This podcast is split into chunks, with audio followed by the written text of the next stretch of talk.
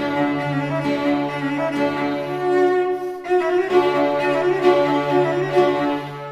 L'histoire est, très belle puisque je me rends chez des gens qui souhaitent euh, déménager et donc vendre tout ce qu'il y avait dans leur maison, que leur arrière-grand-père était un diplomate, aventurier, qui avait passé énormément de temps euh, dans les îles grecques et à, Chypre. Donc je me rends dans la maison, je vois des pièces et il y avait une caisse qui traînait près de la cheminée avec des vieilles couvertures. Il me montre la caisse et dans la caisse, en fait, il y avait plein d'objets.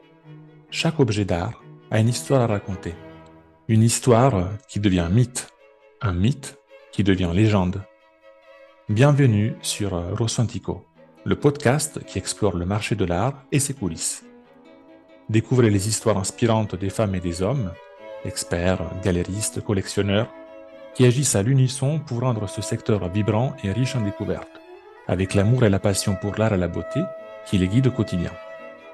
Partez pour un voyage unique où la tradition et l'expertise se mêlent aujourd'hui à l'innovation et à la technologie, où des nouveaux enjeux sociétaux et juridiques rebattent les cartes du secteur et redéfinissent l'essence même du collectionnisme au XXIe siècle. Je m'appelle Bornas Cognamillo, je suis le PDG et fondateur de Minkle et ça, c'est Rosso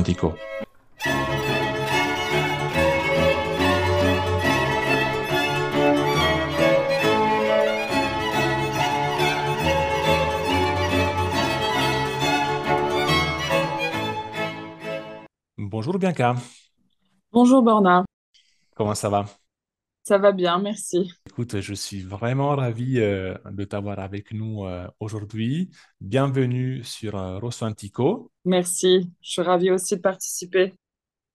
Écoute, en tout cas, c'est vraiment un plaisir de t'avoir et c'est l'occasion de parler archéologie, antiquité, marché de l'art euh, avec euh, une professionnelle dont euh, j'ai une, très grande estime et on peut aussi le dire de l'amitié dans la mesure où on se connaît quand même depuis quelques années. Et, en fait, aujourd'hui, c'est l'occasion de parler de, ton parcours et de ta vision du marché de l'art dans un sens large. Donc, pour commencer, Bianca, je te demande de te présenter. Alors, euh, je m'appelle Bianca Massard. Je suis aujourd'hui experte en archéologie de la Méditerranée euh, pour les maisons de vente principalement, mais aussi pour euh, les, tout collectionneur qui, ou futurs collectionneurs qui souhaiteraient euh, acquérir des objets antiques ou compléter ses collections. Euh, j'ai un parcours assez classique universitaire, euh, licence, licence d'histoire et histoire de l'art à l'Institut catholique. école du Louvre cycle 1, puis master en archéologie à Paris 1 à la Sorbonne euh, sous la direction euh, du professeur Francis Pro. Et ensuite, euh, j'avais commencé Master 2 à Nanterre et j'allais commencer un doctorat que j'ai pour l'instant mis entre parenthèses puisque le travail ont pris le pas sur les études d'une façon assez intense. c'est très difficile de, de, de, de mêler les, les deux. Euh, et pour faire les choses correctement, j'ai mis pour l'instant entre parenthèses le, doctorat, mais ça reste dans un coin de ma tête puisque euh, on n'arrête jamais d'étudier dans ce métier. C'est ce qui est fascinant aussi et très enrichissant. Et donc, on garde quand même, malgré le, le, pas euh, des responsabilités professionnelles, cette envie d'apprendre encore et toujours. Donc, ça, sera certainement un projet qui sera concrétisé plus tard. Ensuite, euh, euh eh bien, euh, voilà, donc pendant mon Master 2, j'ai commencé à travailler dans le domaine des expertises, d'abord au sein d'une galerie parisienne chez un antiquaire. Et puis ensuite, très rapidement, pour les maisons de vente, et notamment l'hôtel des ventes de Monte-Carlo. Euh, en 2017, euh, il y a eu la première vente d'archéologie et depuis euh, une dizaine de ventes jusqu'à aujourd'hui. C'est principalement mon activité depuis ces dix dernières années. Je m'occupe euh, de rechercher les objets, euh, d'authentifier les pièces que des euh, vendeurs voudraient proposer en vente aux enchères, Mhm. et aussi, de l'autre côté, d'accompagner les collectionneurs et les acheteurs sur leurs nouvelles acquisitions. Mhm. Écoute, on va revenir, merci beaucoup déjà, et on va revenir euh, justement sur, euh, disons, ces activités du, quotidien euh, de ta profession. Mais je voulais aussi savoir, pour revenir au, début de ta carrière et de tes études, en fait, qu'est-ce qui a vraiment suscité de l'intérêt pour l'art, l'histoire de l'art? Voilà, est-ce que tu pourrais nous en dire plus? Oui, bien sûr.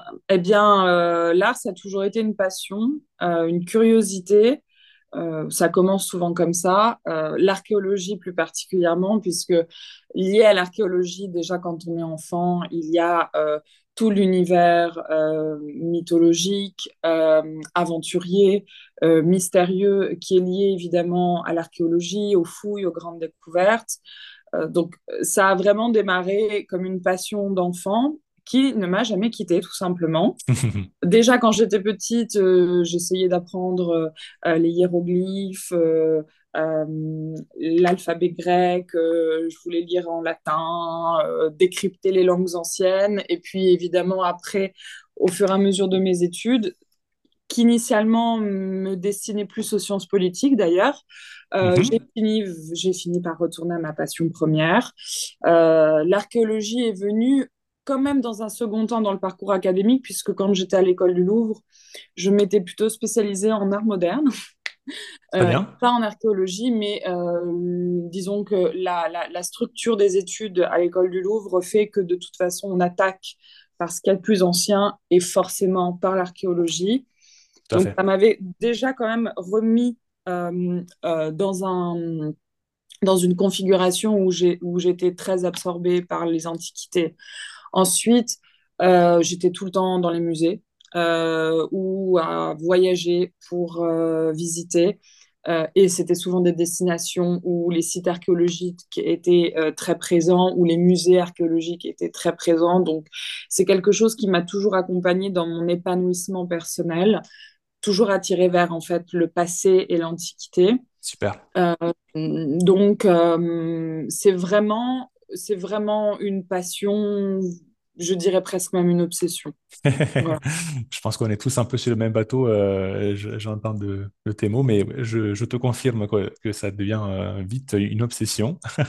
Euh, mais écoute, merci beaucoup pour ce, partage et, justement pour un peu revenir donc, à, ton quotidien. Donc aujourd'hui, donc, tu travailles pour une maison de vente très prestigieuse et justement, tu, tu parlais des différentes missions et tâches auxquelles tu t'attelles, disons, tout au long de l'année. Hum, Donc, aujourd'hui, qu'est-ce qui prend le plus de temps dans l'organisation d'une vente auprès de HVMC, par exemple? Alors aujourd'hui, la tâche, disons, la plus, la plus importante, c'est évidemment euh, l'authentification des pièces qui vont, qui devraient être proposées pour une vente Mhm. Parce que euh, il y a, euh, il peut y avoir beaucoup d'objets qui nous arrivent en tant qu'opérateurs de vente, des privés, des professionnels qui veulent passer leur objet en vente.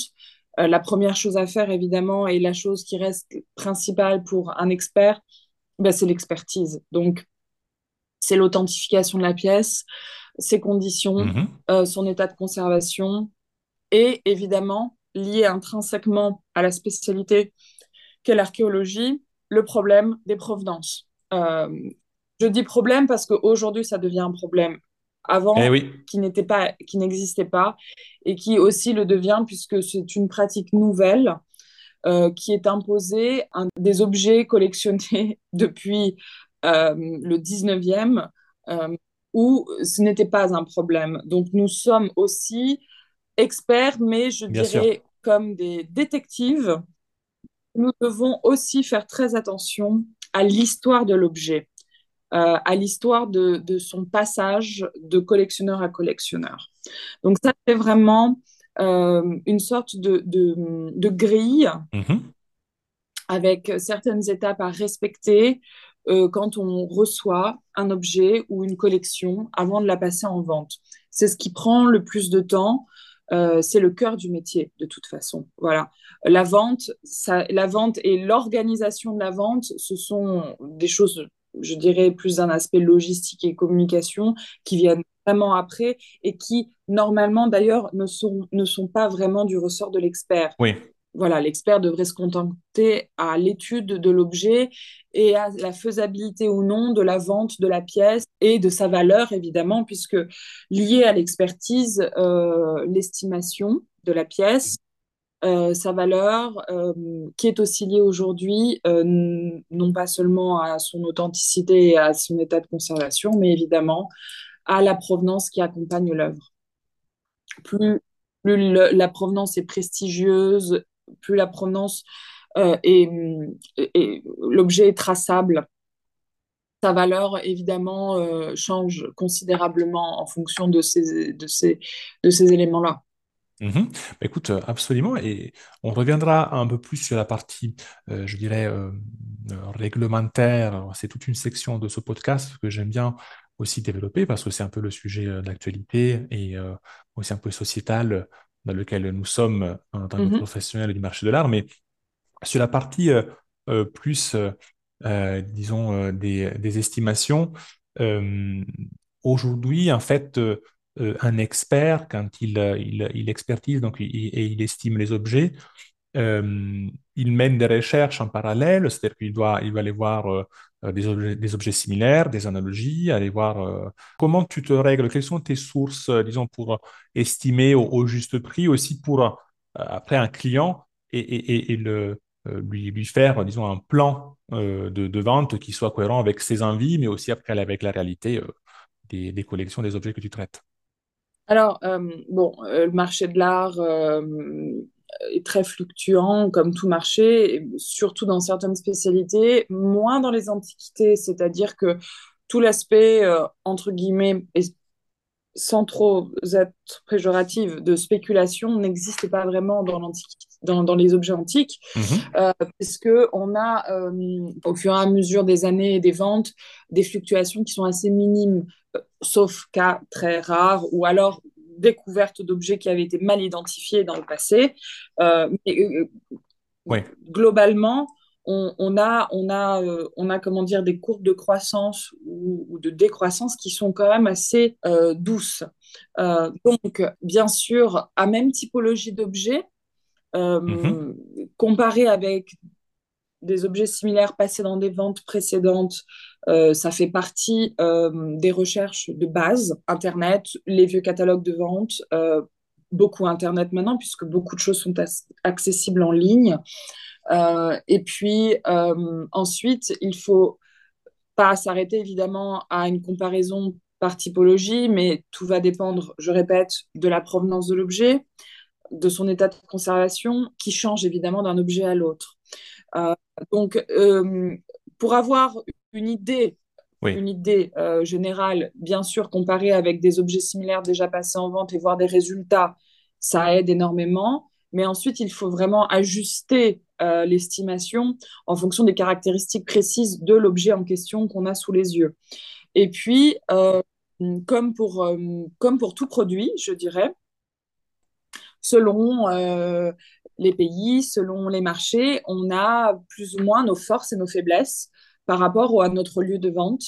Euh, de manière assez euh, naturelle, par exemple en ce qui me concerne, j'ai plutôt privilégié euh, les objets égyptiens puisque c'est vraiment ma passion et, et, et donc par, euh, par extension, c'est devenu comme un peu ma marque de fabrique dans les ventes, c'est-à-dire que j'essaie toujours de, de, de, trouver des, des, pièces vraiment euh, de très très grande qualité en art égyptien, puisque naturellement c'est ce vers quoi je vais. Euh, en Allemagne, les ventes, par exemple, de céramique antique fonctionnent très très bien, chose que je, moi je proposerais peut-être moins Carlo, même si ça m'arrive. Puis en Angleterre, vous avez encore un autre marché qui est peut-être plus généraliste, euh, surtout sur la grosse statuaire euh, romaine et grecque. Voilà, je veux dire, en fonction des, aussi des, régions, des maisons de vente, etc., il y a quand même des types d'objets qui se vendent mieux dans certains, dans certains endroits qu'ailleurs, même si avec Internet, avec les diffusions et les moyens, les supports de communication qu'on a aujourd'hui, globalement, euh, toutes les ventes sont très, très, très bien mises en évidence pour des acheteurs du monde entier, surtout avec les, plateformes spécialisées pour les ventes publiques. Mais quand même, euh, il y a encore euh, aussi la donnée du collectionneur sur place, physique, qui a tendance à venir encore acheter en salle, même si c'est de moins en moins. Tout à fait. Qui peut aussi influencer. Et donc, il y a aussi la valeur de l'objet quand on l'estime et son prix après la vente. Ça peut ne pas se vendre, comme ça peut se vendre beaucoup plus cher au-dessus de l'estimation haute. Et, tout ça, en fait, une fois que l'objet passe en vente, il y a quand même des dynamiques qui sont, euh, euh, qui sont bien à différencier de, de, de, la valeur même de l'objet donné par l'expert. C'est vraiment des choses, je dirais, plutôt euh, exogènes qui vont venir s'agréger au moment de la vente et, et donner un prix soit qu'on peut attendre, soit parfois qui nous laisse stupéfaits dans le bon sens du terme. donc, comparer les objets entre eux, c'est très important pour donner une valeur, mais ensuite, il y a quand même plein de choses qui sont inhérentes à l'endroit où l'expert travaille, au marché sur lequel il évolue, qui reste quand même une zone géographique assez définie. Euh, pour les experts, il est rare qu'un expert euh, soit expert dans le monde entier euh, pour des ventes aux enchères. Donc, ce sont toutes ces données qui vont faire qu'on va, on va aussi, nous, affiner nos prix en fonction de, en fonction de ça. Super, bah, merci beaucoup pour tous ces, euh, toutes ces infos et, euh, ton point de vue. Et, et d'après ce que tu dis, j'ai aussi l'impression que euh, il y a quand même un rapport de confiance, finalement, un rapport humain qui se crée entre, entre toi, la maison de vente, et le collectionneur, celui qui cherche à vendre sa collection et celui qui cherche à l'acheter. Est-ce que tu pourrais nous donner un peu un ressenti? Comment euh, crée-t-on ce rapport de, confiance finalement? Euh, qui après euh, à la mise en vente d'une collection Est-ce que tu pourrais nous, en dire un peu plus? Alors, bien sûr, je dirais que en ce qui concerne les ventes pour les experts, y a, ça peut se passer de deux manières différentes. Et en fonction des pays, le métier d'expert diffère légèrement par rapport justement à, à l'accompagnement de l'expert aux vendeurs. En France, un expert peut être expert pour plusieurs maisons de vente. Ce sont généralement les maisons de vente qui vont soumettre à l'expert les objets à, authentifier. Et dans ce cas-là, l'expert n'est pas forcément en lien avec le vendeur. Euh, il, peut, il, peut, exiger de la maison de vente de demander au vendeur évidemment les provenances, les papiers, le contexte de collection, etc. Mais son rôle, c'est vraiment l'expertise. En ce qui me concerne, travaillant même si c'est de façon indépendante uniquement avec l'hôtel des ventes de Monte-Carlo, j'ai, avec les années, euh, été en rapport direct avec les vendeurs. Et donc là, euh, encore là, deux cas de figure, soit vous avez un vendeur qui veut vendre quelques objets ou une pièce, et à ce moment-là, euh, bon, le travail est assez, est assez simple d'accompagnement, on expertise l'objet, on parle d'une estimation ensemble, on regarde évidemment à quel, à quel prix l'objet a été payé dans le passé, etc et on en vient à un accord avec le client. Pour ce qui est des collections complètes, c'est bien différent, puisque là, évidemment, on va aussi euh, accompagner, euh, souvent c'est la famille, euh, puisque des ventes de collections entières, ça intervient très généralement en fin de vie d'un collectionneur ou malheureusement en cas de décès et où les héritiers souhaitent se séparer de collections complètes. Et là, le travail est quand même un peu plus particulier, dans le sens où on, accompagne les gens euh, aussi un petit peu émotionnellement dans le détachement. Un collectionneur, c'est le travail d'une vie, une collection. Hein. Donc, bien sûr, il y a la notion euh, d'authenticité, de, de, de, prix, mais il ne faut pas non plus oublier que pour certains, ça a quand même constitué une énorme partie de leur vie, de leur être, et il ne faut pas dénigrer ça euh, du tout, même si nous, en tant que professionnels, on est, on est confronté à ça euh, de façon euh, presque quotidienne. Pour un vendeur, c'est unique. le, ce moment. Donc, il faut quand même aussi essayer euh, d'un point de vue psychologique et intellectuel de se remettre euh, dans ce contexte-là.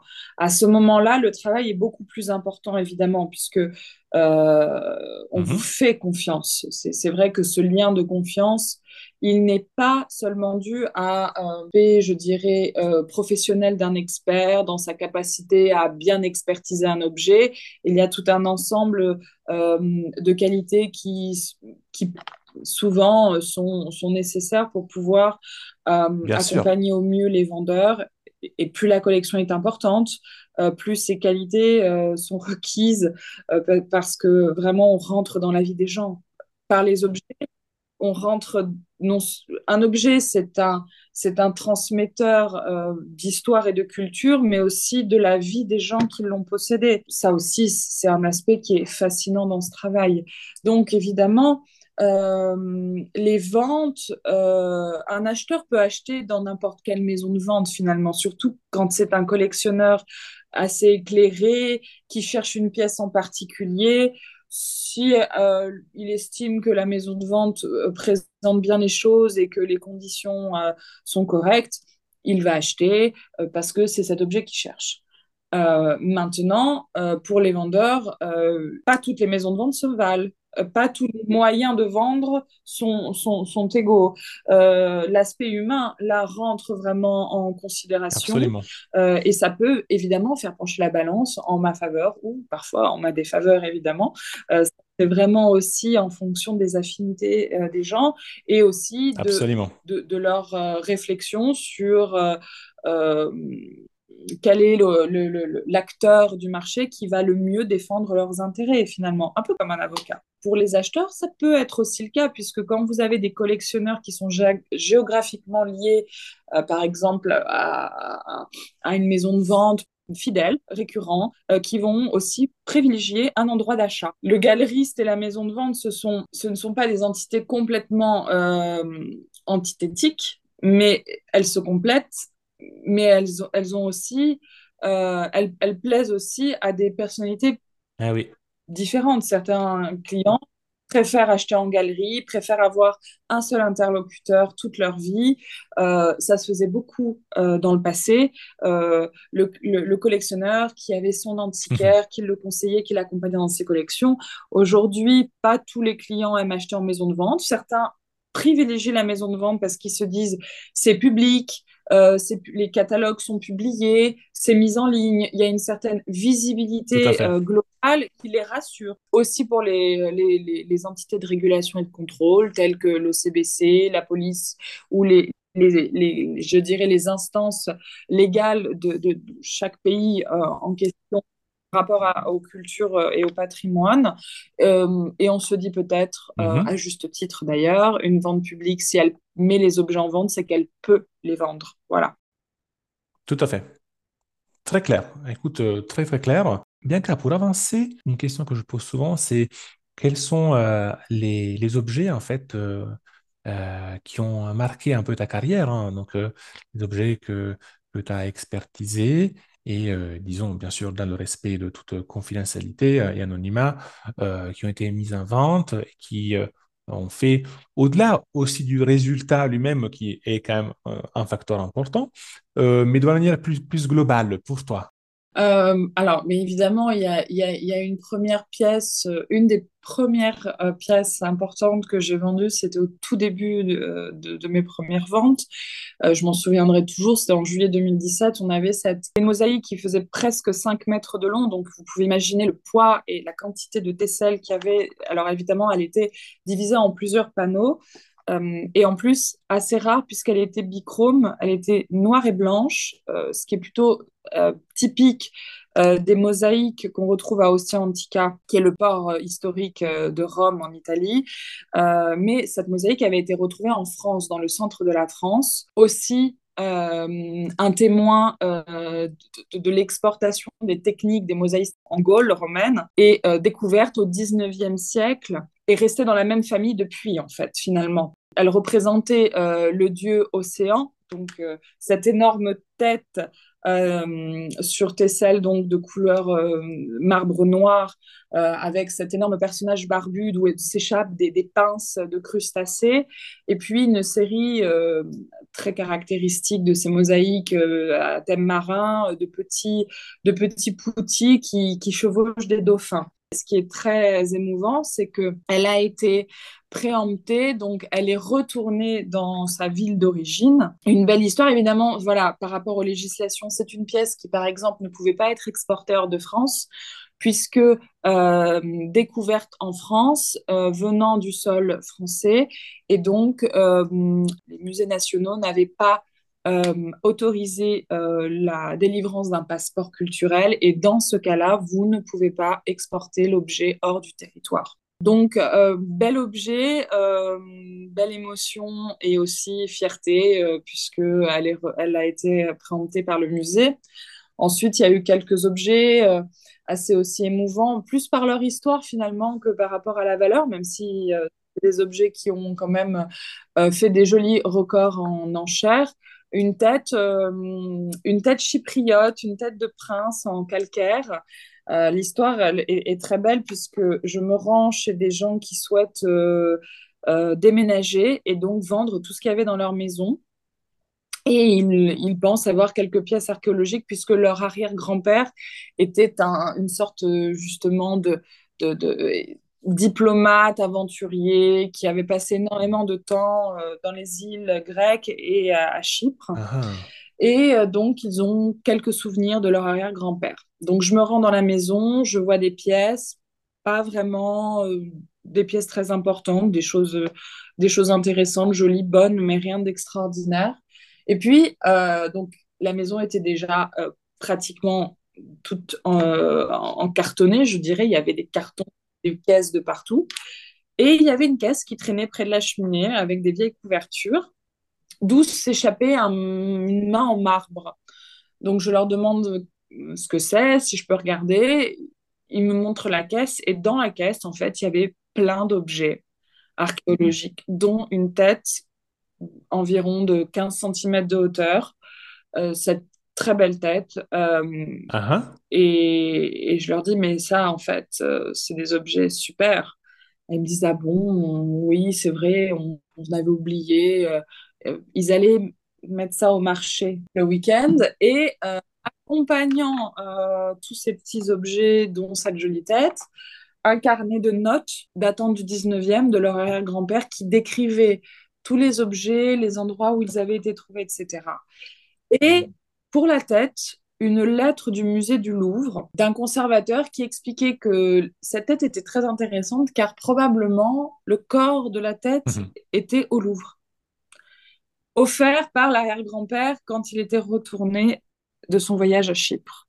Donc voilà, ça aussi c'était, euh, pour le coup, c'était une belle découverte. Euh, une deuxième fois, je dirais, puisque euh, J'étais pas venue pour ça euh, chez les clients. Euh, c'était une vraie surprise. Ensuite, il y a eu euh, cette tête, cette, mhm. cette tête de cheval en ivoire absolument extraordinaire d'époque hellénistique, un travail inouï puisque la tête avait quand même des dimensions assez assez considérable pour un objet en ivoire euh, d'époque antique. Elle était assez grande, aussi venant d'une vieille collection euh, du sud mhm. de la France, héritée par euh, l'oncle de cette, de cette dame qui avait mis les objets en vente. Cette tête a fait un, très joli prix aussi en vente aux enchères. et puis dernièrement, j'ai eu quand même la chance de vendre la dernière partie de la collection Vérité, c'est une vente qui a évidemment euh, suscité beaucoup d'intérêt. Bien évidemment, quand on fait des ventes d'un seul et même collectionneur, euh, l'engouement et l'intérêt euh, des acheteurs est bien supérieur parce que vous avez, vous, vendez encore une fois pas seulement des objets, mais toute l'histoire d'un collectionneur. Et les objets, plus que n'importe quand, ont besoin d'être accompagnés d'une histoire. Alors justement, ça m'intéresse beaucoup ce, sujet-là euh, dans l'évolution du marché et des collectionneurs et, des acheteurs parce que euh, il y a beaucoup de hype évidemment pour les marchés de l'art un peu plus contemporains modernes, qui peut-être eux-mêmes, je pense, savent mieux se vendre vis-à-vis euh, des désirs, euh, de la demande, euh, des potentiels collectionneurs d'aujourd'hui. Mais justement, pour, pour le marché des antiquités, ça m'intéresse beaucoup parce que d'après tout ce que tu dis, Bianca, et je trouve que c'est émouvant, vraiment, la manière dont tu racontes tes aventures de découverte, recherche, derrière, il y a des personnes qui ont collectionné, qui ont vu toucher ces objets, mais il y a les, bien sûr les objets eux-mêmes, les civilisations, les siècles. Et en fait, tout ça, ah, je parle bien sûr, je, je suis euh, pas trop impartial parce que je suis moi aussi archéologue, donc je suis passionné autant que toi. Donc je dirais que c'est tellement plus fascinant et plus intéressant un objet archéologique plutôt que euh, le dernier objet euh, d'un artiste contemporain. Je ne les mets pas en opposition, mais on se comprend. Ce point-là est vraiment, pour moi, il est clé dans la définition et l'évolution du marché dans les années à venir, avec le risque, pour moi, concret, que finalement, on risque en fait de faire disparaître des histoires, une histoire et, un secteur, alors que finalement, euh, ça a toute sa légitimité. Alors, après 7 ans, moi j'ai voilà, j'ai 34 ans, je ne l'ai pas dit au départ de l'introduction, mais tout ça pour dire, je suis, je, suis quand même jeune dans ce métier, dans ce travail, et euh, faire naître une passion ou faire naître un intérêt euh, aux nouveaux collectionneurs, et quand j'entends par nouveaux collectionneurs, c'est-à-dire euh, des générations 25-45 ans qui aiment l'art, qui voudraient acheter des objets, même si dans un premier temps, c'est simplement pour décorer la maison. Comment les, les faire arriver à l'archéologie? Parce qu'ils y viendraient absolument pas du tout par eux-mêmes. Pourquoi? Parce que il y a une grosse différence entre l'objet ancien et l'œuvre d'art contemporaine. L'objet antique avait une nature, une fonction. Il n'est pas né d'un souci esthétique ou d'un besoin décoratif ce sont la plupart des objets qu'on retrouve aujourd'hui, des objets euh, cultuels, votifs, rituels, aussi d'ornement d'apparat, mais qui avaient toujours un sens. Ils étaient fabriqués pour une raison précise. Ensuite, euh, on va dire que les techniques d'artisanat, euh, les artisans qui excellaient dans leur domaine font qu'aujourd'hui, ces objets sont d'un esthétisme et d'une beauté pour certains exceptionnels. D'ailleurs, on dit encore aujourd'hui que je prends le cas de l'orfèvrerie étrusque avec le travail de granulation. Euh, vous parlez avec n'importe quel grand joaillier aujourd'hui, il vous dira on ne saurait pas refaire ce qu'il faisait. C'est valable pour euh, l'art égyptien, euh, leur travail de symétrie, d'équilibre, par rapport aussi à, leurs outils. si on réfléchit cinq minutes, on se dit quelle prouesse pour, pour plein d'objets de plein de cultures différentes d'ailleurs. Bon, euh, des objets qui d'ailleurs, 2000, 3000, 4000 ans plus tard, sont encore parmi nous, pour certains intacts. Je veux dire, rien que ça, en, ça, en soi, c'est un exploit. L'œuvre d'art contemporaine, mais ça, c'est né aussi avec, euh, avec Duchamp, avec... ils ont, en fait, il y a, il y a eu toute cette gamme d'artistes, je dirais, post-Picasso, qui ont créé des concepts. Donc, c'était c'était un discours qui tournait autour d'une œuvre et qui rendait l'œuvre intéressante. Le discours de la personne, du critique d'art ou même de mhm. l'artiste. Donc l'histoire, elle était déjà faite et l'objet était déjà amené avec une histoire et donc avec potentiellement quelqu'un qui allait être captif et capté par cette histoire. Bien sûr. Or, nous, euh, dans, dans, dans, le secteur des objets antiques, on n'est pas habitué on, pourrait euh, très bien raconter des histoires extraordinaires. Si vous n'expliquez pas aux gens, si vous ne racontez pas tout ça, si vous ne recontextualisez pas tout ça, si on n'y met plus l'histoire, histoire que nous, professionnels, on connaît, que souvent, euh, le collectionneur qui vient chez nous connaît, puisqu'on se parle entre, entre connaisseurs.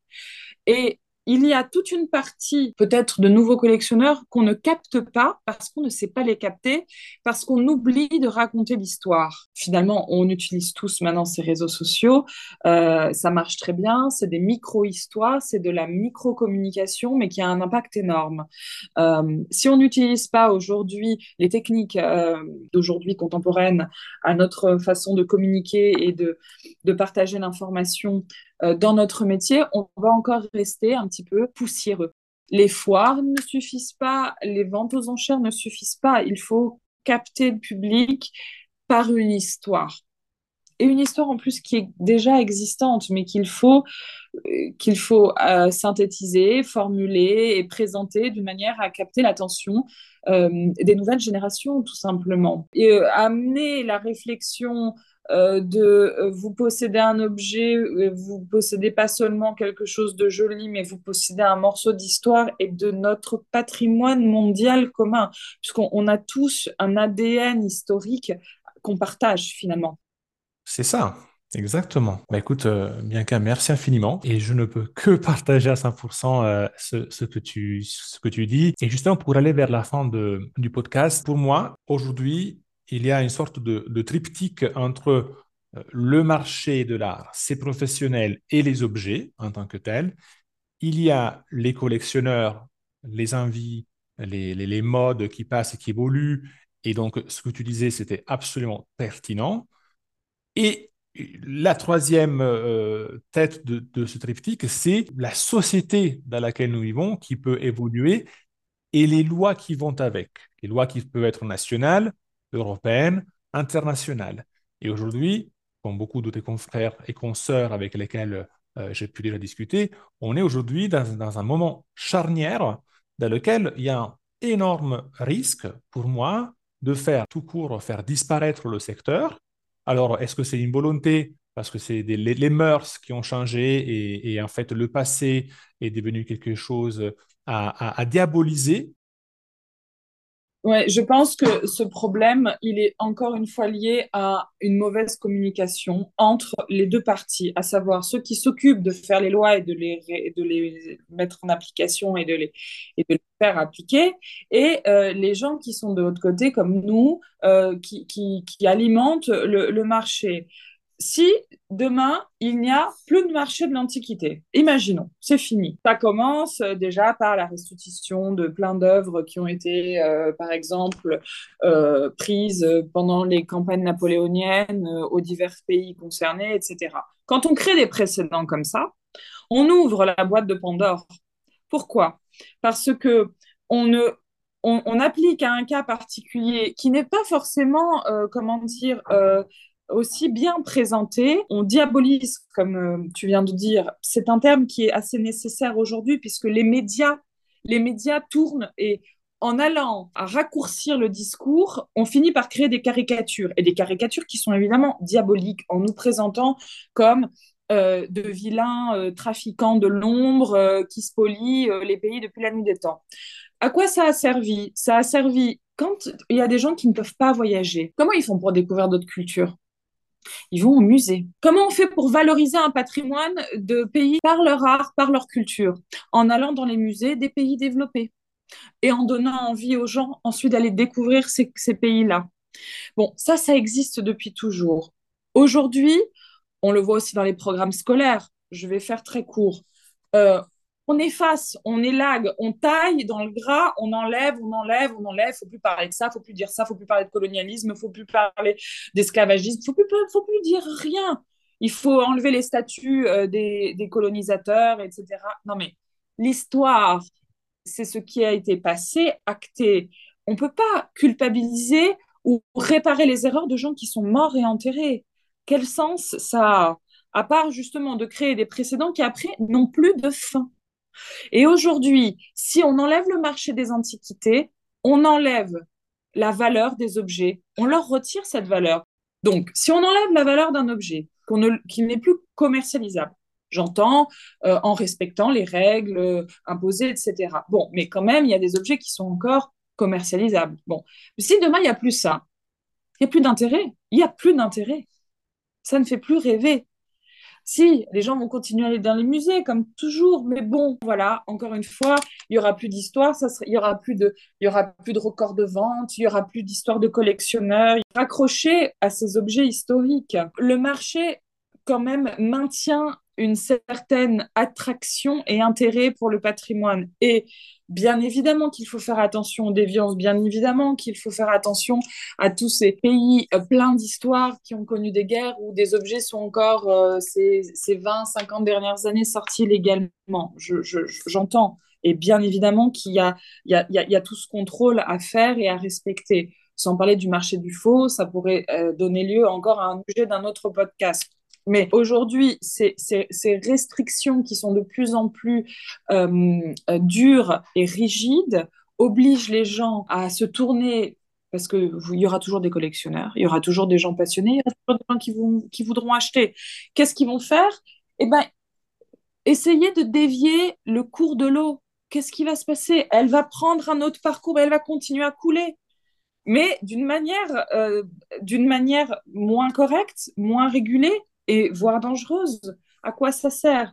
Donc, il vaut mieux essayer de, de, prendre conscience que, tout comme euh, ces objets ont une histoire, le collectionnisme a aussi la sienne, et la culture de posséder des objets existe depuis bien trop longtemps pour, eh oui. pour l'effacer. Et en plus, elle permet quand même la transmission la transmission de valeurs, la transmission d'informations qui est essentielle pour nous en tant qu'êtres humains. Bah, et aujourd'hui, essayer de ramener ça à ouais, c'est pas bien de collectionner de l'antiquité parce que vous spoliez des pays, c'est trop facile. Ça doit être régulé évidemment, mais il y a aussi dans certains pays des, des, des pays malheureusement qui n'ont pas euh, les capacités de mettre en valeur leur patrimoine, de le préserver, de le restaurer.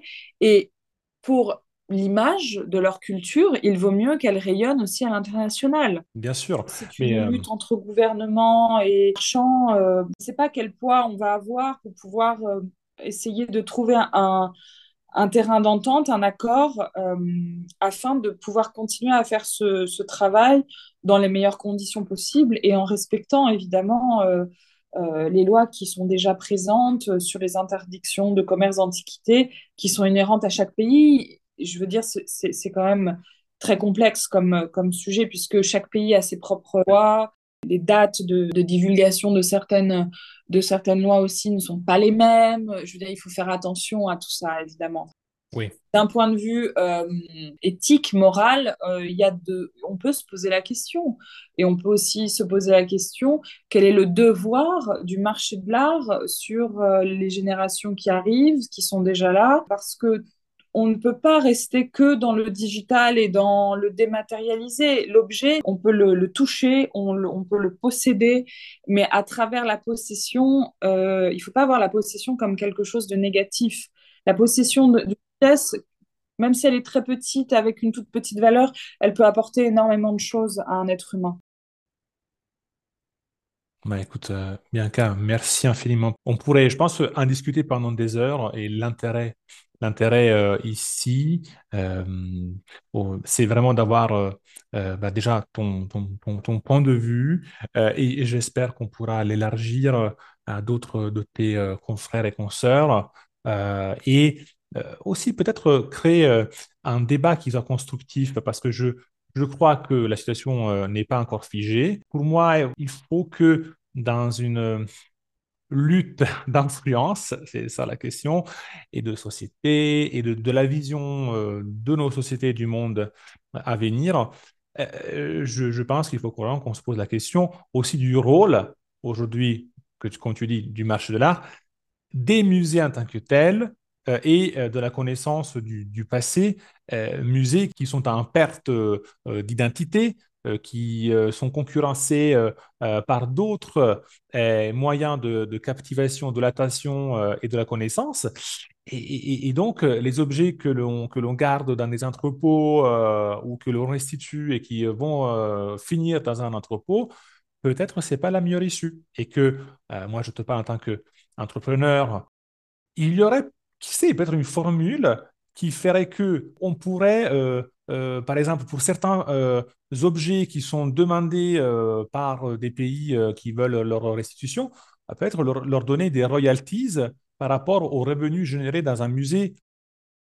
J'espère peut-être que ça viendra, peut-être que ça viendra et ça serait, euh, ça serait très important puisque euh, euh, on de l'accès à la culture à beaucoup plus de gens et de façon beaucoup plus universelle et beaucoup plus, beaucoup plus facile, ça, ça sauverait quand même l'humanité d'une certaine forme de déshumanisation.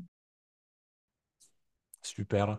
bien qu'à dernière question, comment on peut te contacter s'il y a euh, parmi nos écouteurs euh, euh, des collectionneurs qui, qui veulent vendre leur collection, avoir des avis d'expertise.